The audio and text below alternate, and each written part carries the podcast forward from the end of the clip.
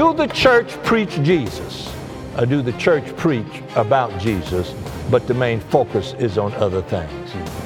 We preach Christ Jesus to the Jews a stumbling block, to the Greeks foolishness. But to us who believe, it's the power of God. Welcome to the Healing Touch with Bishop Ronald F. Kimble, presiding bishop of the Life Center Churches. You can find out more about Bishop Kimble and Life Center Church at www.thelifecenter.org. Now, here's Bishop Kimble with today's message. Well, good morning, everyone. What a beautiful week the Lord has given us, and what a wonderful day He starts us off with. As the scriptures say, this is the day the Lord has made. We will rejoice and be glad in it. I want to thank God for this wonderful wonderful overseer in my life. It's just really, it's really amazing when you have someone who loves the word and don't mind calling any time. And I don't know why our conversation always end with the scripture, but now today we're going to begin once again with Paul's journey. He's in Athens today. Left Berea. Well, from Thessalonica, he comes to Berea.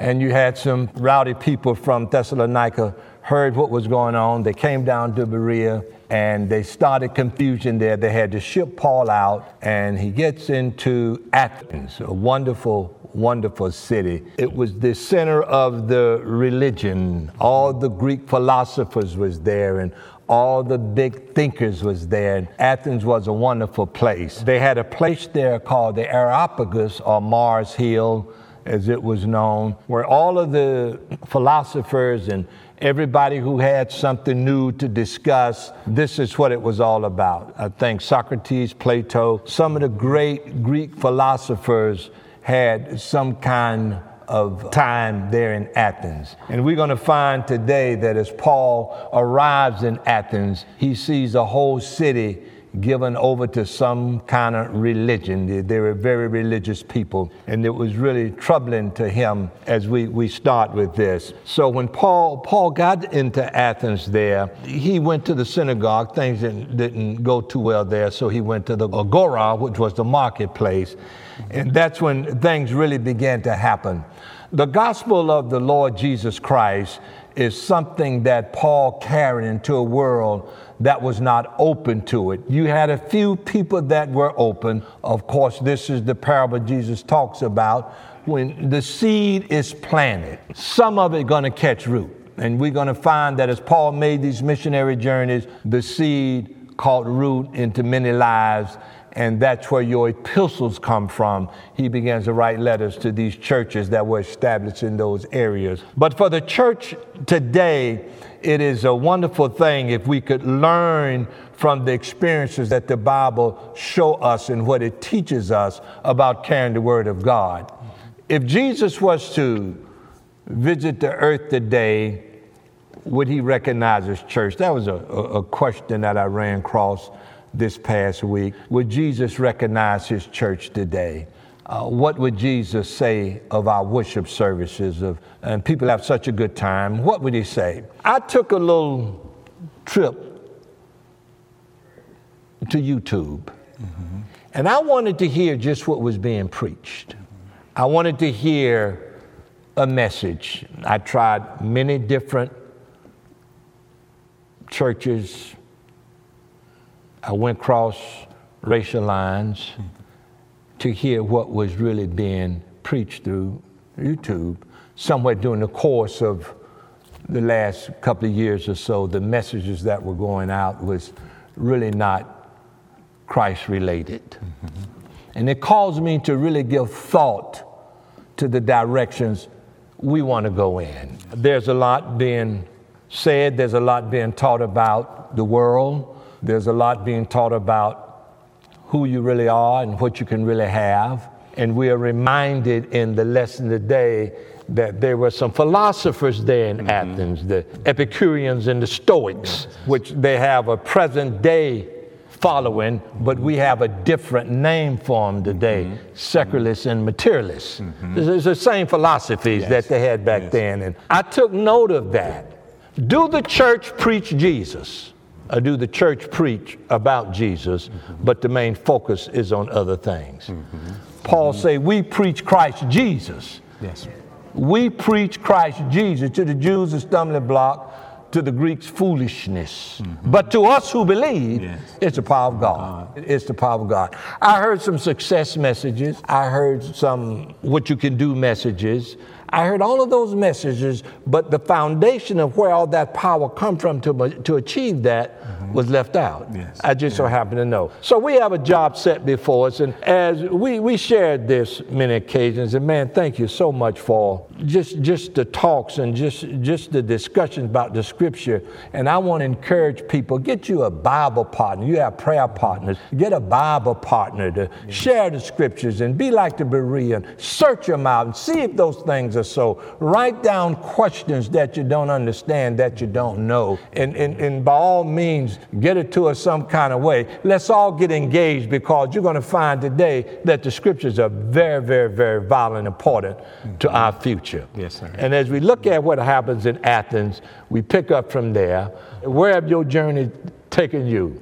Well, first of all, it helps me see, Bishop, as you mentioned, with the Epicureans and the Stoics, even the Bereans. Yeah. today, many churches and Christians don't build their doctrine on the Bible. The mm. doctrine, mm. I say doctrine, I'm speaking about belief, their instructions. And that's a very dangerous mistake for people it's to very make. Very dangerous. You know, and as a result, people are, we become more inclined to pick and choose the parts of the Bible that we like and allow us to be comfortable. Mm-hmm. It was never intended for the word, the scripture, to cause us to be comfortable, but to become righteous. That's right. And That's to be right. holy. That's right. And to find those passages of scripture or build a ministry or a church or take a position that is partial Bible and part philosophy, mm-hmm. that's a very dangerous place to be in because there's such a fine line between the philosophical approach. Mm-hmm. You know, some would cause it to think that it is Bible when in essence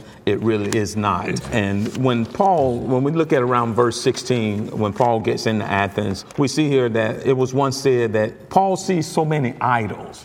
There was a God and an idol display for everything you possibly could think of. Every corner. And it was once said that there were so many gods in Athens until it was easier to find a God than it was to find a man. It, it was overtaken. Yeah, and it, it, and so was. Paul's concern wasn't against the people of Athens; mm-hmm. it was against their beliefs and the position that they took concerning these false gods. And so when he entered into the, same, the synagogue, which was a pattern of Paul, mm-hmm. wherever he went, he went to the synagogue mm-hmm. because that's where your Jews were, and that's where your God fearing Gentiles also was in many locations. And so when he went there, and then he also went into the agora, the marketplace, as you, if you would.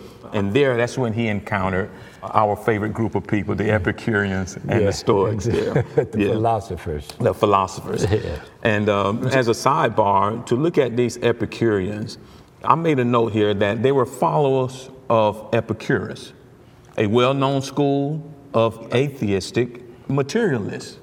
They maintained that the universe is the product of chance mm-hmm. and that pleasure was the chief end of human existence. Pleasure. That's, and when you mentioned earlier about today, the materialistic that is still prevalent in the mm. earth today. Yes. Even though this was during Paul's time, the spirit mm. of these teachings, these philosophies, they are still prevalent today. And they, they, they, they just yeah. come under a different name. A different name. Yeah. yeah. But it's amazing that the Epicurean, I just want to mm-hmm. bring this little bit in, part of the Epicureans. Everything happens by chance. Yes. This is what they believe. Mm-hmm. And life has no meaning it's chance. If yes. you walk out today and something happened, by chance that happened. Mm-hmm. So by chance, good may happen, and by chance, bad may happen. Right. You, right. you can't predict anything. There's no order, no direction. Nothing about you will live on when you die. And see, that's the catch right there. Mm-hmm. This is where the Sadducees come in, mm-hmm. who didn't believe in the resurrection. Yes. This is the whole foundation of what we've been dealing with since we started the first chapter of Acts, the foundation of that, mm-hmm. Jesus rose from, the, dead. Amen. We're building all of our theology mm-hmm. on the resurrection. Amen. If there's no resurrection, then none of mm. this is worth anything. right. We That's might as well right. turn the lights out. Yeah. You know, we'll probably keep the building, and make it a big recreational center Yeah, because yeah. there is no resurrection. Amen. And Amen. as Paul says in 1 Corinthians 15, we're still in our sin. So, what they really believe is there was no meaning to be found in the life to come. What kind of life is that? Hmm. you know, nothing to look forward to. You know, let us eat, drink, be merry. Yeah. For tomorrow, we, die. D- Yeah. Do it all. Now, some people really believe that. Mm-hmm. They may not think they believe that, but this is how they live. Mm-hmm. They live that way. Enjoy life. Avoid pain. Mm-hmm. Maximize your pleasure. This is what they do. And even some messages I heard promote that type of thing. Yes, You know, yes. you can have anything you want. You could mm-hmm. be whoever you want to be. Mm-hmm. And all of this is saying nothing but you have nothing high to live for. You only go around one in life, Yeah, get all you can. yeah, all the gusto. Y- y- Yeah. Yes. Now that's a belief. That's a belief. Get the best you can get. Mm-hmm. Get as much as you can get. Sounds mm-hmm. like the people in the wilderness when God told them to just get enough for the day. And they was, I, I tell you, man, you just can't seem to, to get them on track. There is no meaning to life. And, mm-hmm. and that's the kicker right there. Uh, no afterlife. Yeah. And people really believe that today.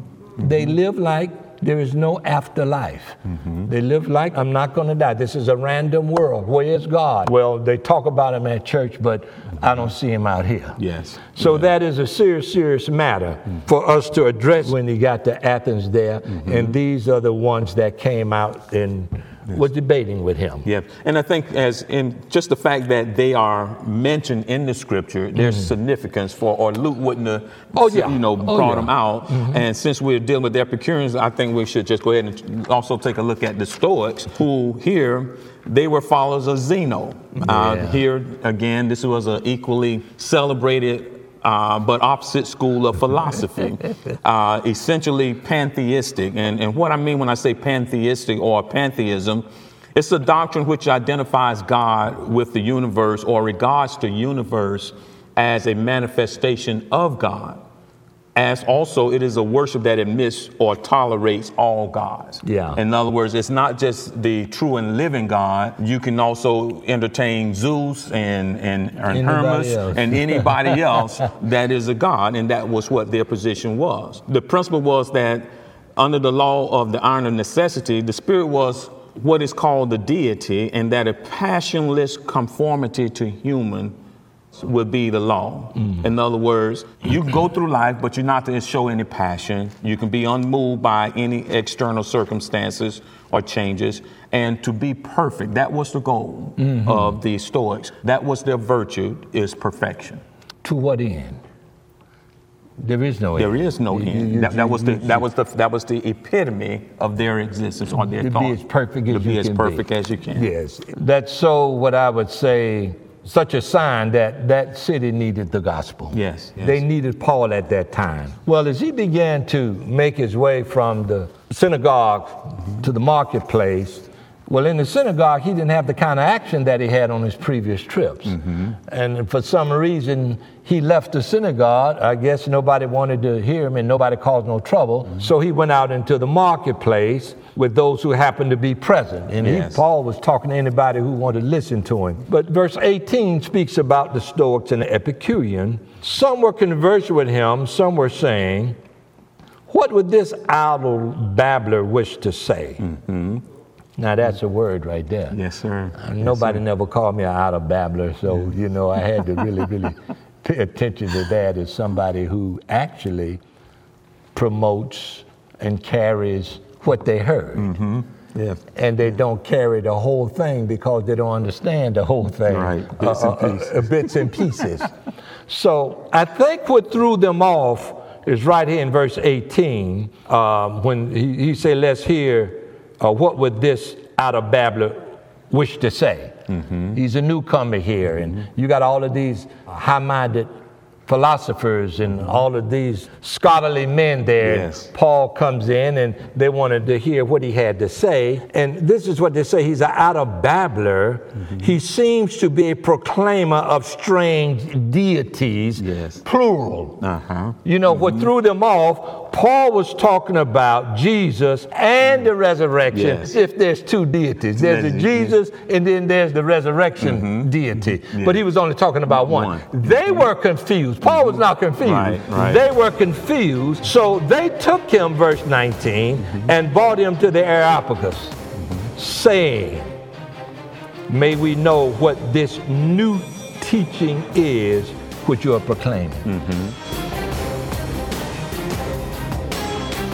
Thank you for listening to today's broadcast. If you'd like this message in its entirety, contact us by phone at 407 628 3229, extension 114, or visit our online store at www.thelifecenter.org.